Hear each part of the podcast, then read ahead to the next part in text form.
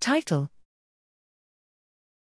Validation of dried blood spots for capturing hepatitis C virus diversity for genomic surveillance. Abstract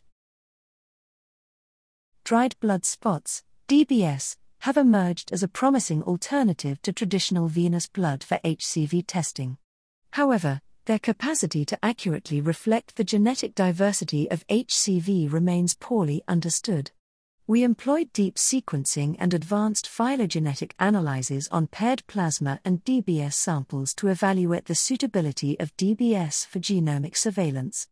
Results demonstrated that DBS captured equivalent viral diversity compared to plasma with no phylogenetic discordance observed.